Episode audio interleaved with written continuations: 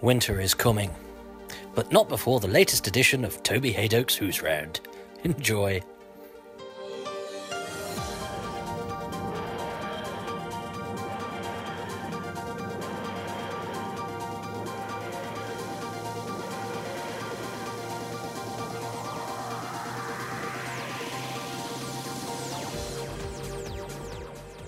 Well, ladies and gentlemen, this is unusual uh, uh, for many reasons. It's, it's, I think, um, if Andrew Pixley is listening, this is the uh, Who's Round that is recorded the latest uh, in the evening ever because it's 20 past 11. We've never done the, on this late before because we're at the Stand Comedy Club in Newcastle.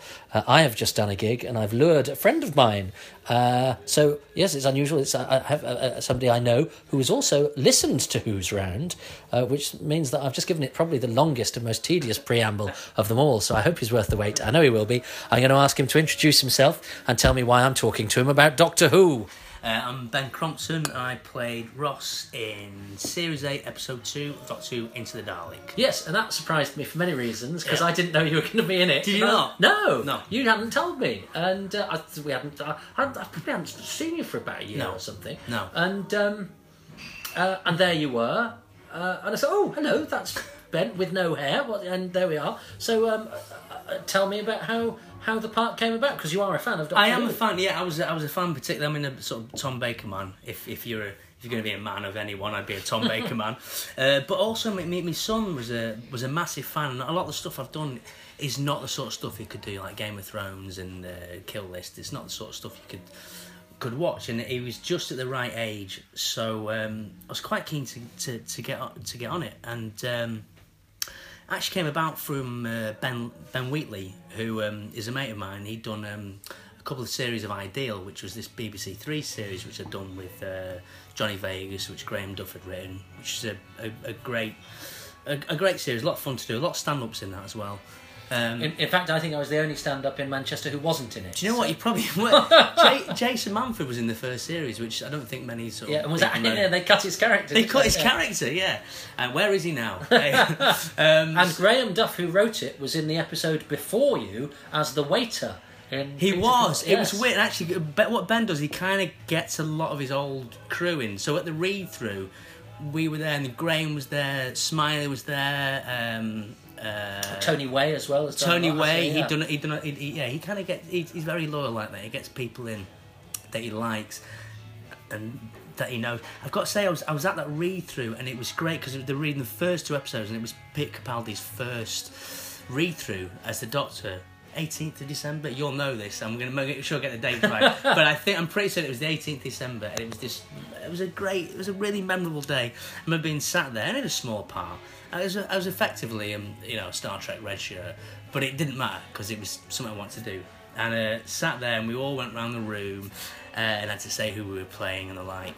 And uh, he got to Peter, and he said, um, I, "I'm Peter, and you know who I'm playing." And uh, Steven Moffat just said, uh, "No, come on, do it." And he said, "Okay, I'm." Peter Capaldi and I'm playing the Doctor, and everyone just erupted into sort of a round of applause, and I got goosebumps, and it was it was really it was a really lovely moment. But um, yeah, I've got Ben to thank for that because um, I was actually uh, I was in Belfast. Uh, we were doing Game of Thrones, uh, and we are doing season four, episode nine, which is a big battle at the wall. Now, the anybody knows Game of Thrones, and I'm, I play a character called Dolorous Edd, who's part of the um, the uh, who watches one of the watchers on the wall, and most of our stuff is shot on location. But for this, there was this huge.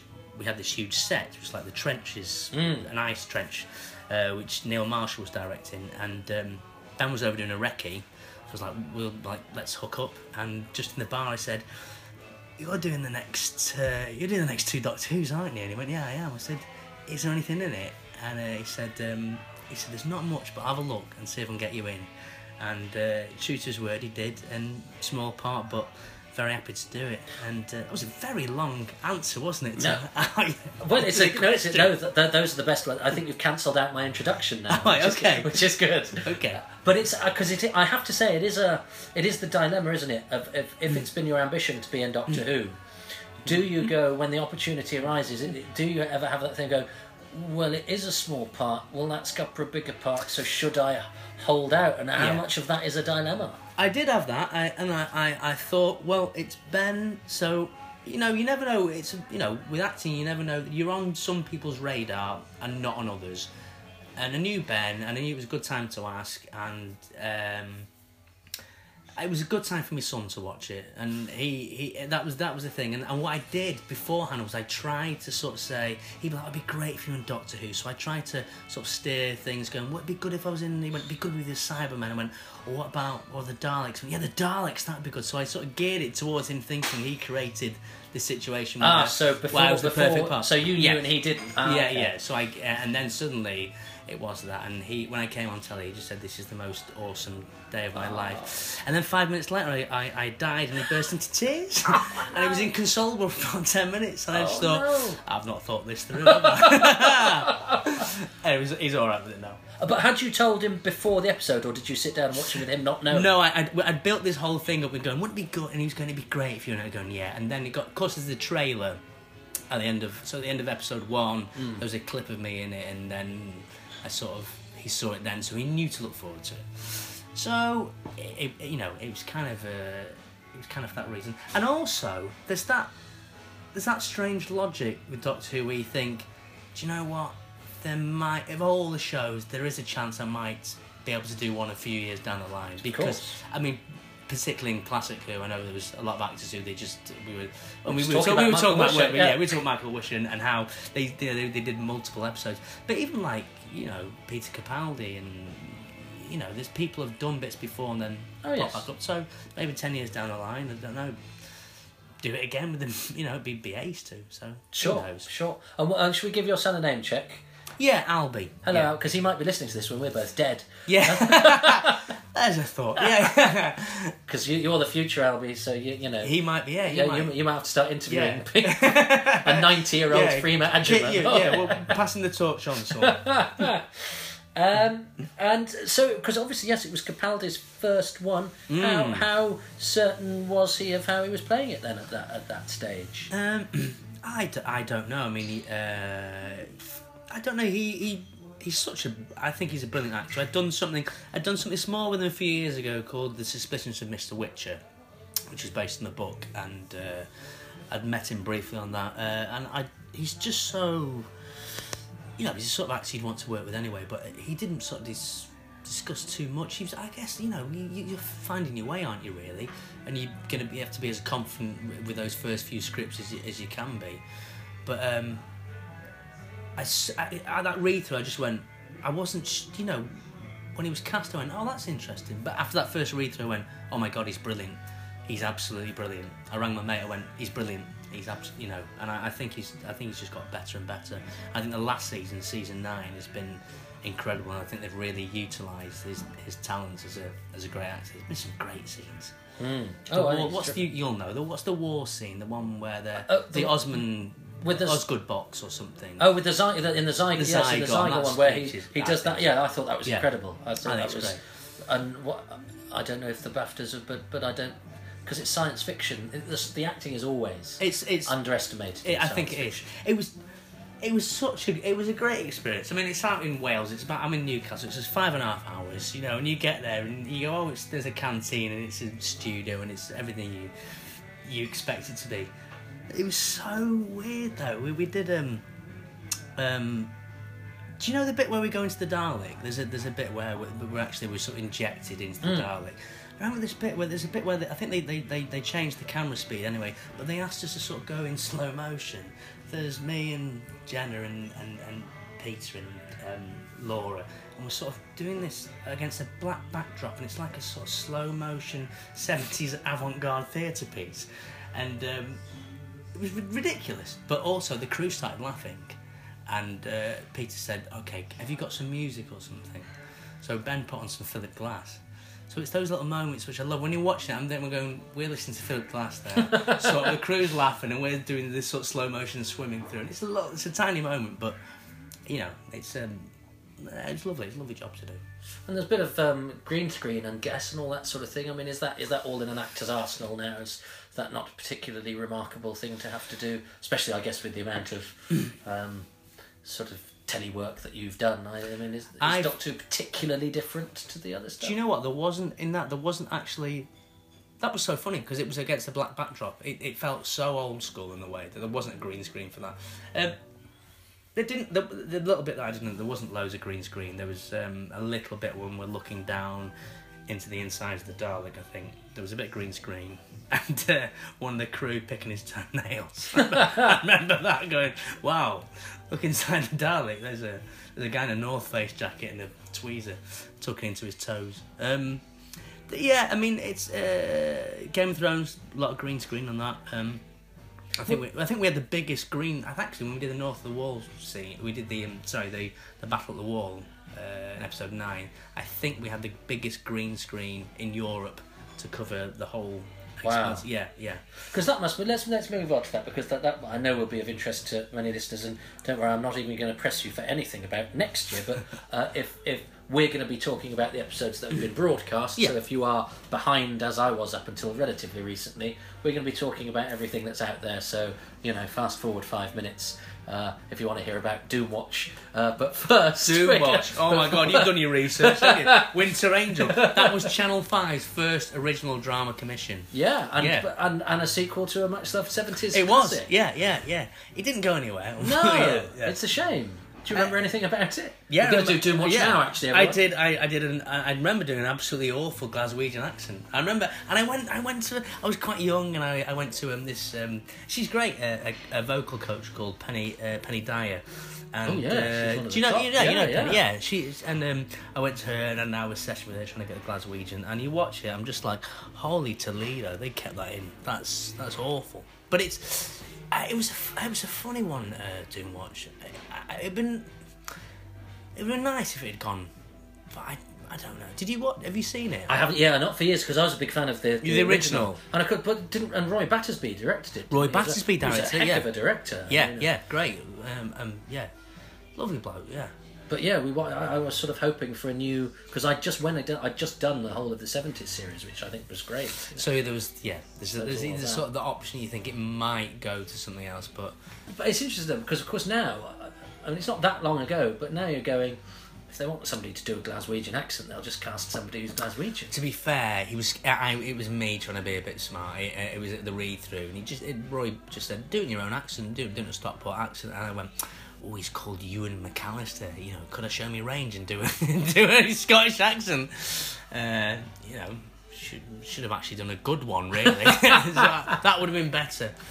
Is it? My, I think it was Michael J. Fox said, uh, "Pain is temporary, film is forever." Probably worth remembering that when they shout action. Um, well, all right. So, so going through, uh, and particularly, actually, that episode that we've dis- that we've alluded to the the the one with the battle on the wall. Yeah. Um, when you got that script, about halfway through, did you think I'm not going to make it out of this oh one yeah. alive? Oh yeah, yeah, yeah.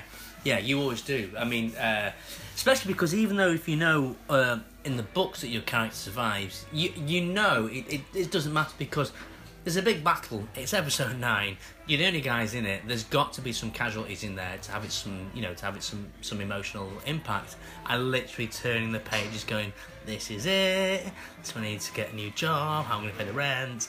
Um, but somehow survive. I, I And of all your mates didn't make well, it. I, You know? do you know, I've got to say, there's, I was, there's Mark Stanley. When we were Yeah. talking about Mark, Mark who plays Grenn, who's a just a smashing, lovely, down to earth bloke.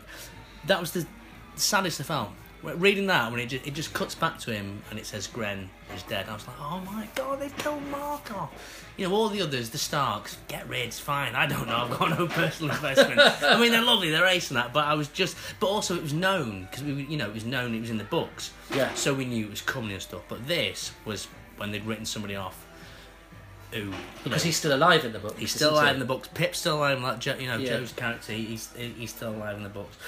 But I th- I kind of think it was partly to do with um, sort of penance for the, for the character's outlook on life. I mean, Dolorous Edd is is the sort of character. If anybody would welcome death, it's him. Life is such a sort of chore for him that actually surviving, it's it's it's just going. Oh great, still here. So I, you know, thanks George R. R. Martin for right. You know, Yeah. I th- I think. So, yeah. so how does one get a how do, how, how, how does um, Game of Thrones into your life, and was that quite a lot? Because they seem it seems to be, you know, let's not not make any bones about it. this. Game of Thrones is sort of made up of the best, the pick of the actors from from Great Britain, and you're you're among them. So how does how does that get? How do you get there? And, and was there ever a point?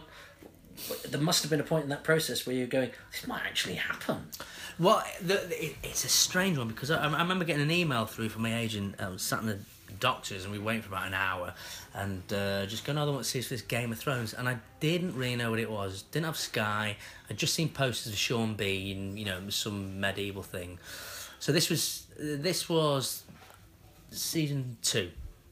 That's the thing. They call it seasons. I, I, I was always a man who called things series, but of course, it's they call it seasons. So season two, we were about to start.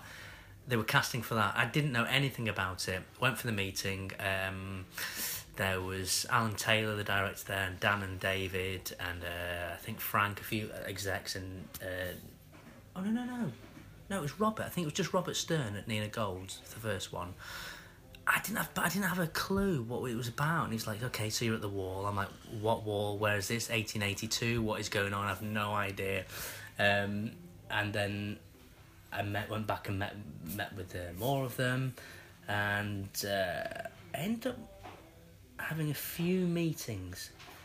I then had a, con- I had a really weird. I had a conference call with Dan and David in my living room, and Dan and David are um, in LA, and just saying, okay, just what we like what you're doing, but can you make it like less caffeine, more sort of Valium. And I thought I'd done the most laid back performance I'd done, but my natural energy is quite sort of speedy. And, and with the Tourette's and that, I'm quite twitchy and sort of high energy. So I brought it right down. So they were asking for less. I was thinking, oh my god, I'm doing nothing, but I had to keep bringing it down and down and down. And uh, so by the time I got the part, I was a bit. Um, I was a bit like, have I got it? Have I not? And then they were like, oh yeah, you, you you've got it. It was quite a casual sort of thing, and it wasn't huge. It wasn't it wasn't huge by that stage. So it was that you're slowly sort of sucking in. I mean, I remember going down to the set and it being massive and it being green screen and just going, wow, this is a big thing. And year on year, it's just got bigger and bigger. And so thankfully, I was one of those that was, um, I was the frog that was uh, cooked and then they turned the heat up. Whereas now, I think an actor coming in now must feel the pressure Right. because they know it's a huge show. Hmm. We do sometimes sit on set and, and we're just talking absolute rubbish and you know doing armpit farts and just talking nonsense. And they're, they're turning over and then like Kit will turn to us going, "We're on the biggest show on television." And I'm going, and go, "We should probably concentrate. Come on." It's great. It's um, it's a really lovely show to be to, to be part of. And you got to work with Peter Vaughan. Yeah, I did. I got to meet. He's a he's a he's a sort of local lad as well. You know, Heald Green and that. He's a sort of Greater Manchester lad. Ah, yes. didn't didn't right. realise. And he's great. I mean, he's like he's like ninety one and just still turning up and being guided onto set. But he's ace. Um, yeah, Peter Vaughan. You know, that's that's some quality stuff going on there. Yeah, absolutely. And um, so, uh, all right, take us back to the beginning, Ben. Um, uh, what what got you into this this business, and what, what was the inspiration? Um, I was, uh, I was honestly, I was jumping around the living room in Reddish in my underpants, being Tarzan when I was four, and thinking, "This is ace, mate. I might do this for a living." That was the moment, and I just thought, "I'll do. It would be good to do this for the rest of your life, wouldn't you?" Then, um, um, I did a bit of you know school plays and stuff. I did a few pl- pantomimes at the library theatre. Um, sort of 85 to 87 when I was about 10, 12, something like that. Um, did a f- bits and pieces. And then I went to Manchester Met, you know the old Polytechnic? You know, which know is, well. the- you know, yeah. Yeah. Well, it was still in Didsbury then, opposite the Parswood pub. Mm-hmm. And that's where like Coogan and John Thompson went. And um, uh, it was great. So you're out of town, so you just sort of focused on, you know, on, on, on, on, on the training itself. And um, they've knocked it down now, all flats. Well, you know that you live around there, don't you? Yeah, yeah. You're you're Chiltern. Manchester, you're Chorlton, so you're yeah yeah. It's all flats. That's very very sad that, but it was um that was that was a good bit of training, um, and I we did showcase. The good thing about Manchester um is they did a showcase in Manchester at, at, at the Royal Exchange, so we got to meet all the northern agents, and then we did one at the Drill Hall, um, and from that, I got a bit of interest, and then people saw us there, and there was a guy called Tim Fountain who's a writer, and he just won the Pink Paper Award, um, and I got the main part in that. Basically, play him as a young lad, a sort of coming of age story of him coming out. Last bus from Bradford, it was called, um, which was a great opportunity. So I got to do the play there at the Drill Hall. Got to see a couple of agents come from it. Met my agent Sally Hope. She You've noticed that, and you've had the same agent all through. I have actually. I've, I've stuck. I've stuck. I've stuck with her. She's great. She's no nonsense. She's the sort of person you want on your side rather than not on your side. But she's smashing. And the first thing she puts up for, before we even said yes, uh, we sort of had a chat, and she said, "We'll have a think about it." And then she went, "I'm sending you a script for this film, and it was it was um, the Full Monty." And back then it was great. They there was no email. Uh, back then it was all fields. it was all fields. We were all living in huts and throwing our own muck at each other. And um, a bike turned up, so they'd send a courier. So you'd, you'd get you know, you know, you didn't know if you were going to get shot or a script. And some bloke in, in leathers and a helmet would turn up and uh, hand you a script. And uh, yeah, that was the first thing I went. First first or proper audition I went for was for the Full Monty, for a character who who did favours. Um, he auditioned to be in the troupe and he, he did sort of favours. Um, you know, sexual favors Uh, I've gone very British there. You know, sexual favours. You want to see me stand up? It's pure filth. it's um, uh, they they put they cut the part out in the end. Uh, I was probably too good, and and uh, so yeah, she was sound. So I went with her, and um, yeah, I, I I liked her. So it's it's there, and then you just you do gigs for now, you do plays for not much, and you get your face known, and then you do bits of things for money. Yeah, but you've had a, you've had a good. You've, I mean, it's a difficult thing, I think, to to have a sustained career as a character actor on telly, and you've you've sort of done it. I mean, you've Yeah. you've uh, you know you're you're one of those actors that pops up in everything. I do. uh, and, and Yeah, sometimes to a good extent. Um, Yeah. I mean, think of something like a man stroke woman. Yeah, that was, was a comedy yeah. thing, but you wrote for that as well. I know. I to be fair, I, well, I tell you what, I wrote once. They t- took one sketch of mine in the second se- series, but I mean, right, we we would ad lib stuff. I mean, the scripts were written, so I'm not taking anything from the writers there, and they were great. Some of the, well, some of them were great, some of them weren't as great, but that's the nature of sketch shows. I think you know, it's it's like a you know a buffet. That's what Mm. Alf, Alfie, our friend Alfie Joe, he, he you know he compares it to a buffet. You're gonna get some things you like, something you don't. Um, there was some great stuff in there, but we'd always sort of add a little bit in. And, and For those that may not remember, it's worth it was it was quite big at the time. There were two two at the time, weren't there? There was Man Stroke Woman and another one. Spoon, Spoon, yeah. Tom, Tom Goodman Hill and Kevin Bishop, they were all in that. There was also prior to that, there was one called Channel Five did one called Swinging, which I which I went for, and obviously I'm glad I didn't get because I got Stroke One, which I which I loved. That was Nick Frost, Amanda Abbington, uh, Nick Nicholas Burns, yeah. Meredith MacNeill, who's this brilliant, sort of crazy a Canadian actress who was in frequently asked questions about time and various other things. Who's now she bought an island and a canoe once, and now she's moved back to Nova Scotia or something. she's brilliant. And uh, Daisy, uh, Daisy Haggard, Yeah. who Daddy's Piers Haggard in Uh, yes, uh, and it say- in uh, d- and it's in Doctor Who with with, with yeah, the, the flat one with the Corden. yeah, the, the Yeah. Roger, yeah. It's full circle, isn't it? Yeah, Beautiful. Thanks for listening. Good night. Yeah, and I was at Piers Haggard's house about a year ago today, interviewing about Quatermass. Did you? Because he directed Ah, Quatermass. did he? Yeah. Right. Okay. So, so yeah, so how yeah, so so that's that was something slightly different from being an actor in a show. Although you're that was a that was a sort of sketch vehicle for Do you, you know guys. what? That that was kind of a shift for me, to be honest. with you. And I think, I think what it was. I'll tell you what it was. Actually, when I think back, it was a. Do you know? There's an actor called Dominic Coleman who people might they might not recognise the name, but if you saw him, you go, "Oh, that's the guy." He was in the Stella Artois advert, or was it the Carling, where he's a guy licking the following there's a, a trail of booze and it leads up to the bath, and he's been in. He was in Swinging. I think it was in Sex Lies, The Potato Man and Debbie Isitt was doing a film, um, and there was a character. It was confetti, and there was a character with Tourette's, and he said, "Oh, I know an actor who's actually got Tourette's.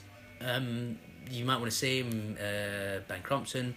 And so I met Rachel Freck, who's a casting director who does a lot of, well, she does a lot of uh, predominantly comedy, um, does drama and stuff. And she met us, and through her, I got to do some funny stuff and some improvisation, and then she got in and kind of ideal and man stroke woman around the same time, and I start to get seen for comedy roles, which was great because I've always, well, it's kind of what we were talking about before. I've always wanted to do comedy, you know.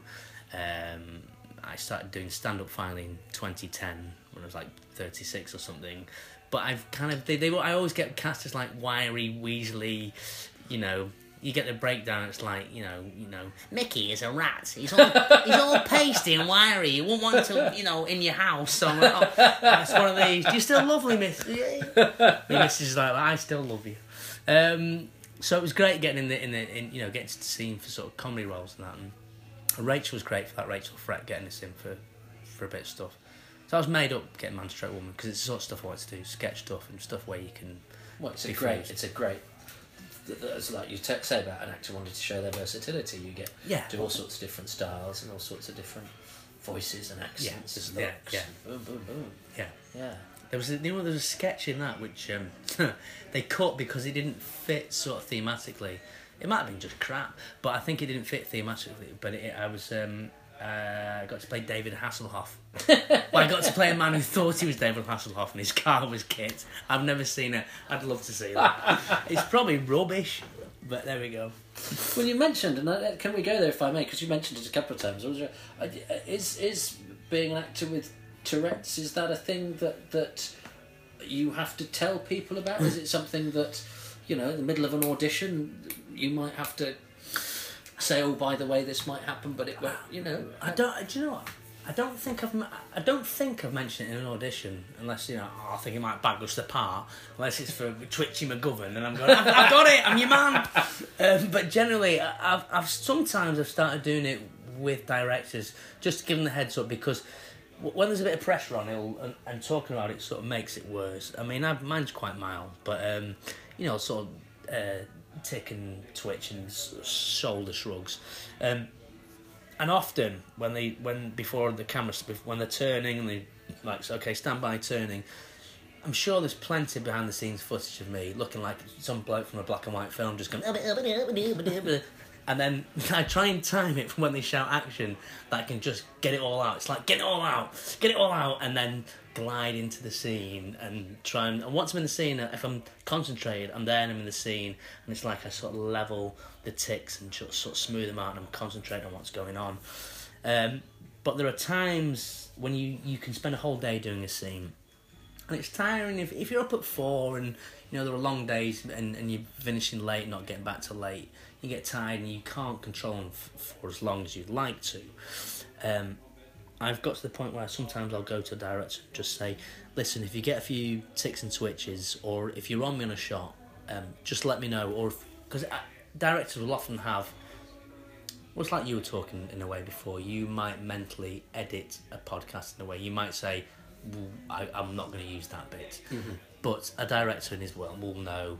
I'm going to use this for this bit, this for this bit. You don't always know their intentions. Sometimes they'll sort of show their hand, and sometimes they'll just shoot stuff, and you you be good all the time and do your job. So I just say to him, "Look, if I'm on a take and you, you think you're going to use it for that bit, and I keep ticking over it, just let me know, and I'll make a concerted effort not to on that particular point. Um, and I just feel then that they're not. There's nothing awkward. So sometimes, if I feel that I need to mention it, I will, and if I don't, um, I don't. What was the question again? well, it was that. It was that. It was. Uh, Was it that? Yeah, it was that. It was because obviously something that is that manifests itself Yeah. um, might be. And I remember because I had a I had a, a teacher who was on Mastermind who had a similar thing. Um, to, to uh, a similar thing, but he had it to a similar extent as you. Right. And he did Mastermind, Right. Clean as a whistle. Right, right, right. But and before, and he said before and after he was. good, But for the two minutes, he, as you say, he could sort of he could concentrate on his thing, and I was just. So I guessed, but I just thought it was an interesting thing to talk about No, as, an, yeah. as an actor. It is. Um, and if it's something that, you know, that, that could potentially be an issue. Because I mean, I'm interested when you do stand. I noticed when you do stand up, you mention it. I do quite early on. But I love. But the things. There's two things. I mean, I- as you know, sometimes you get bored of your own material. But there's two things I like to go on with a stand up and address straight off. Because I'm one of those actors that pops up in things. Sometimes it's disconcerting. I can see people going, "Is that? I know him. Is he from No, I do. And suddenly they've, they've missed your opening two minutes because they're trying to work out where they know you from. So I'll address the fact that I'm on telly, and you, and then I do some reference going that I like Barry Chuckle, uh, brilliant. And then because I do a bit. Uh, um, and secondly, I've got Tourette's, which means once it's out there, there's, also, there's a bit of comedy mileage in it, and also they're not going. Is he going to fall off the stage or have a turn or something? You know, the front rows all on on. So I address that from the, the from from the top, and then they're on. Hopefully, they're on board, and you can go anywhere, and that's the difference.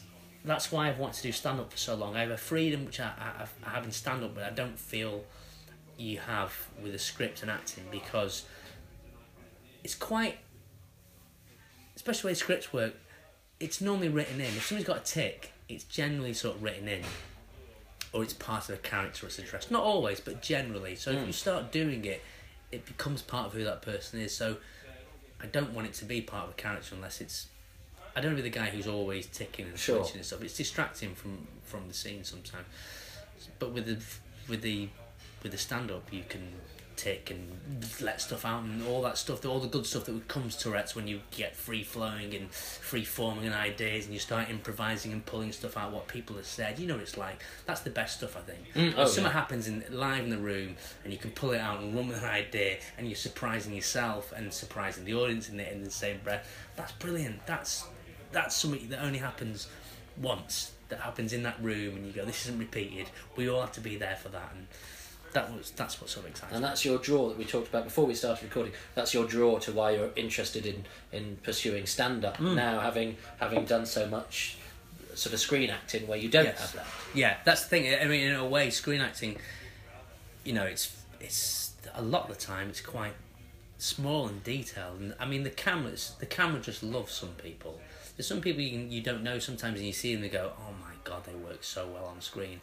But it's so contained and small and brilliant. I love that aspect of it as well. I love when you can play with it and it's just just you you can feel the turn and you know it's going to have an impact and it's or a look is going to be powerful but it does mean when you when your brain's going ten to the dozen and your shoulders going oh I'd love a really good wriggle right now. Do you know what I mean? It doesn't it doesn't work in the same sort of parameters. So it's nice. I'm, I'm in a lucky position where I'm, I'm able sort of to do both at the minute.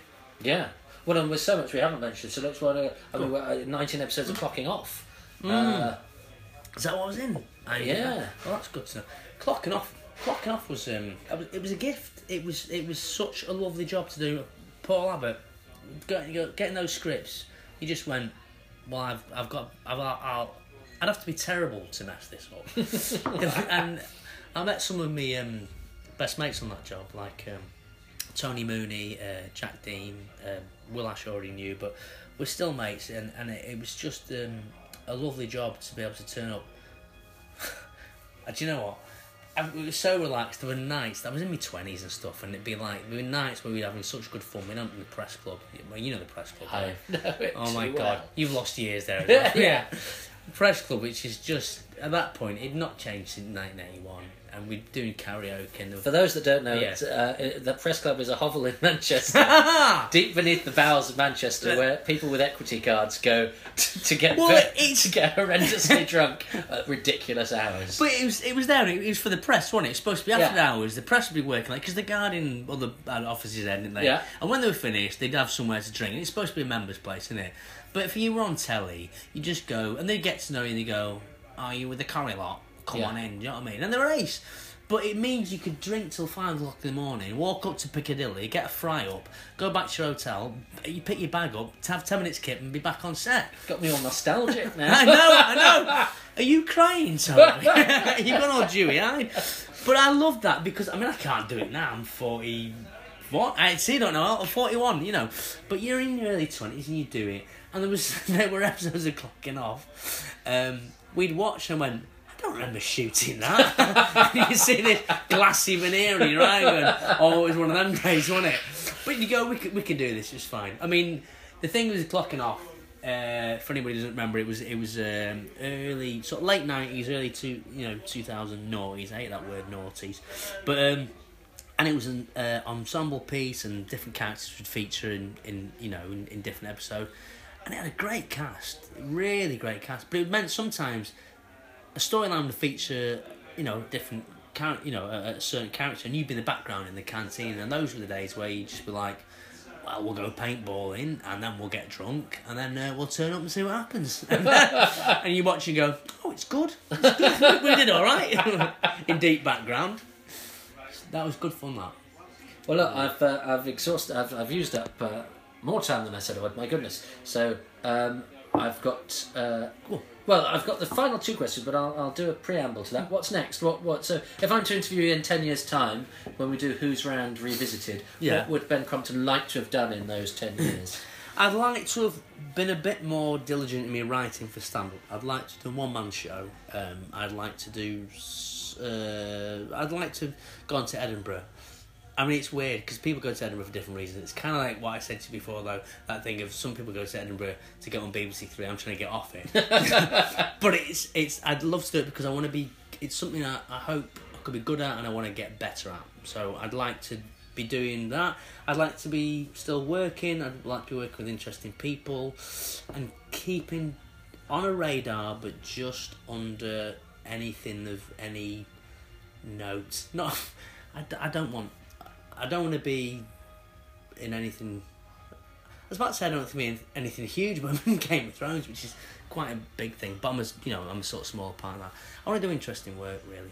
I really but do. without without the the, I don't the, want- the all the rubbish that goes with fame and all of not that. not interested in that at all. But I want to just do good work, just but be able to balance that, spending time with my family. Let me missus get on with her work. She's a brilliant choreographer. She's got her own stuff going on, and um, just that really, mate. Just work with nice, good people who've got good ideas, and and you know keep the balance going. A bit of stand up, bit of acting. It's all right, isn't it? That's not- It's not a bad thing to. No, certainly No. not. Um, okay, well, what's your charity? You've kindly given your time for half a pint. I feel of like that was. I didn't even feel, know what it was. I feel like that was a really boring answer. That last one, wasn't it? it was, it No, was it's all right, a bit- I mean, I should have said something. Um, what's my charity? I'm sorry. I mean, I think we've no, taken it for Reggie. Want world peace? You know, that's. I want- and- wo- world peace and a hefty like, CV like of character world, world, world peace. and and um, um, I tell you what, that's what happens when you drink. I mean, it was going well early on, but I'm, I'm two and a half. I've got three glasses here, folks. and literally three glasses going on. I mean, I should have sort of, I should have put that one into that one, shouldn't I? It now. Look at this. Is live. Look at this. Yes, he's saying, look at this in the audio podcast. I feel, Toby, I feel like this is one of the bits you might cut out. I feel like that last answer which I gave, which was a load of blab, and this bit is snippety snip. Hello, garage band. I think this gives it verisimilitude. What time is it now? Right, is hang on. Do you know what? Oh, mate, we've got to keep talking for a little bit because it's one minute to twelve, is it? which means I'm guessing. Have you ever done a podcast that's covered two days? I Has it run out? Have you run out? No, I haven't. I'm just. Uh, it's it's my new iPhone, so I'm just. And we've hit. So hang on, I've got I've got another question. You've got, yeah, you've got two. You've got the na- you have to nominate your charity. Right, and is there one after that? Uh, yeah, but that's the one I surprise people. Oh, do you? It's Okay, all right, all That's right. awful. Right, Okay, all right, all right, all right. Okay. So, what's your charity? I What's the- am going to, for me, charity of choice. Uh, so is this where people who listen could donate? Yes. Is that, is that right? Yeah, because they don't pay. Okay, it, so we you know ask them what, to donate um, to charity instead. If you could, it'd be smashing. There's a, a hospice uh, up in the northeast uh, called St Oswald. St Oswald Hospice, and uh, I think that's uh, uh, a fantastic charity. And um, if anybody would be kind enough to donate to that, that would be brilliant. And the final question, that's a rod for my own back, is this was convened to celebrate 50 years of Doctor Who, Ben. So, what is your message to the Doctor Who fans out there? Um, oh my god! So I bet most people say keep watching. They do. They go, That's all "Um, anybody ever said. Keep says. watching. Um, thanks for all your time and attention. Uh, yeah, this is don't don't don't use this. Don't, don't use this. You see, if you told me this, right? If you told me this earlier on, I've had something brilliant. I've had I'd, I'd have had gold. Right, hang on, wait, wait, wait, wait, wait, wait, wait, wait. What's my message? Fifty years? It's not fifty years now, is it? No, no. It's fifty-one. It's 52 now. It's fifty-two. Ah. Uh, after 52 years, right? Surely that's enough. I mean, we're kicking the out of it now, aren't we? You know what I mean? Now, listen, here's a genuine question for you, right? Now we're on this. I missed a bit. 12, 12 generations, uh, Yeah. regenerations, yeah? Yeah. This is what happens when you go over two days and past midnight and I've, you know, Yeah. right, right? Tables are turned, right? And what happened? How come we got another generation? Oh, he, he, generation? he explained that all when, when Matt Smith regenerated. They did a- into the War Doctor. Uh, no, no, that was that. Um, they did what oh, they always do with Doctor Who. They gave it a bit of A bit of bit blur. of blurble. But I mean, th- they had to go to all that effort to to, contradict what had been said in one line in the Deadly Assassin episode two. as so well. it wa- that's what- you yeah, it wasn't. I mean, it wasn't see even anything that? important. That's some guy in a flat in Holloway, isn't it? Yeah, in 1974 going, I'll just tell you what, we'll just do a. Sandra, what's your favourite number? 12. Yeah, we'll just do 12 generations, which just causes a right Yeah, load of hassle years down the line. It's got to be canon. Yeah. So, alright, well, that makes sense now. That's good. Um, brilliant. I, I, I also realised there's a point when I was shouting into your phone, and that's not what you're recording on, is it? Yeah, no, we've got two. Have on two things. Yeah, just in case one goes wrong. It's like the future. If they'd done this, if they'd done this at the BBC, we'd still have Fury from the Deep. So you were. What's happened? I think it started out all right, but I've become that bloke in the pub now. that just wants to ask you loads of questions. Where'd you get your tie from? It's dead, it's dead shiny. It's not actually. Is it? Is it? No, Is it knitted? It's it's more. Yeah, it's it's, it's yeah, it is quite fluffy, isn't it? Oh, look, yeah. no. yeah. Look at that. I've had, a really, I've had a really nice night. Well, I think we should go and have a. I think I Go should go and top you up upstairs. Come on, go on then. well, so all that remains for me to say is Ben Crompton, thank you very much. Bless you, mate. that got a bit strange at the end. Yeah, no, I'm sorry. you can edit that. can't I, but I like I like the very. I always keep the slight.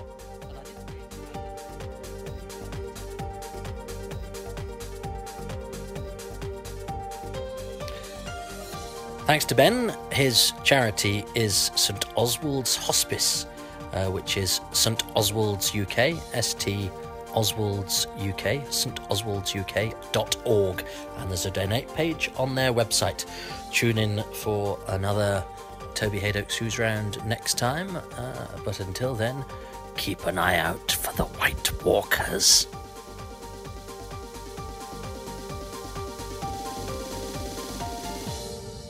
Coming soon from Big Finish Productions. If I fail, I need someone to continue the fight. If I die, avenge me. Is that what you're saying? Let's hope it doesn't come to that. For as much as it hath pleased Almighty God of his great mercy to take unto himself the soul of our dear brother Tobias here departed, We weren't supposed to make contact until things changed. Well, things have changed. Rather drastically.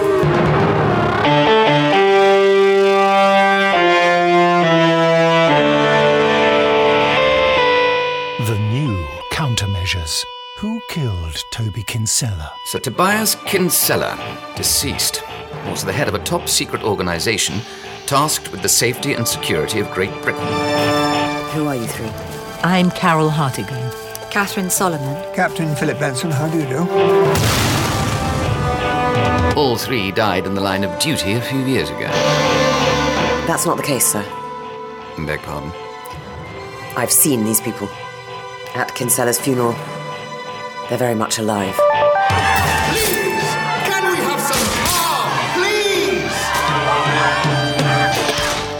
You people? Right now, probably the only friends you've got. I want you to find these three troublemakers, and whatever it is they're up to, I want it stopped by any means necessary. Oh, it's lovely to be back. I just wish it was under happier circumstances. Big Finish. We love stories. You're enjoying this, aren't you? Well, beats the hell out of teaching.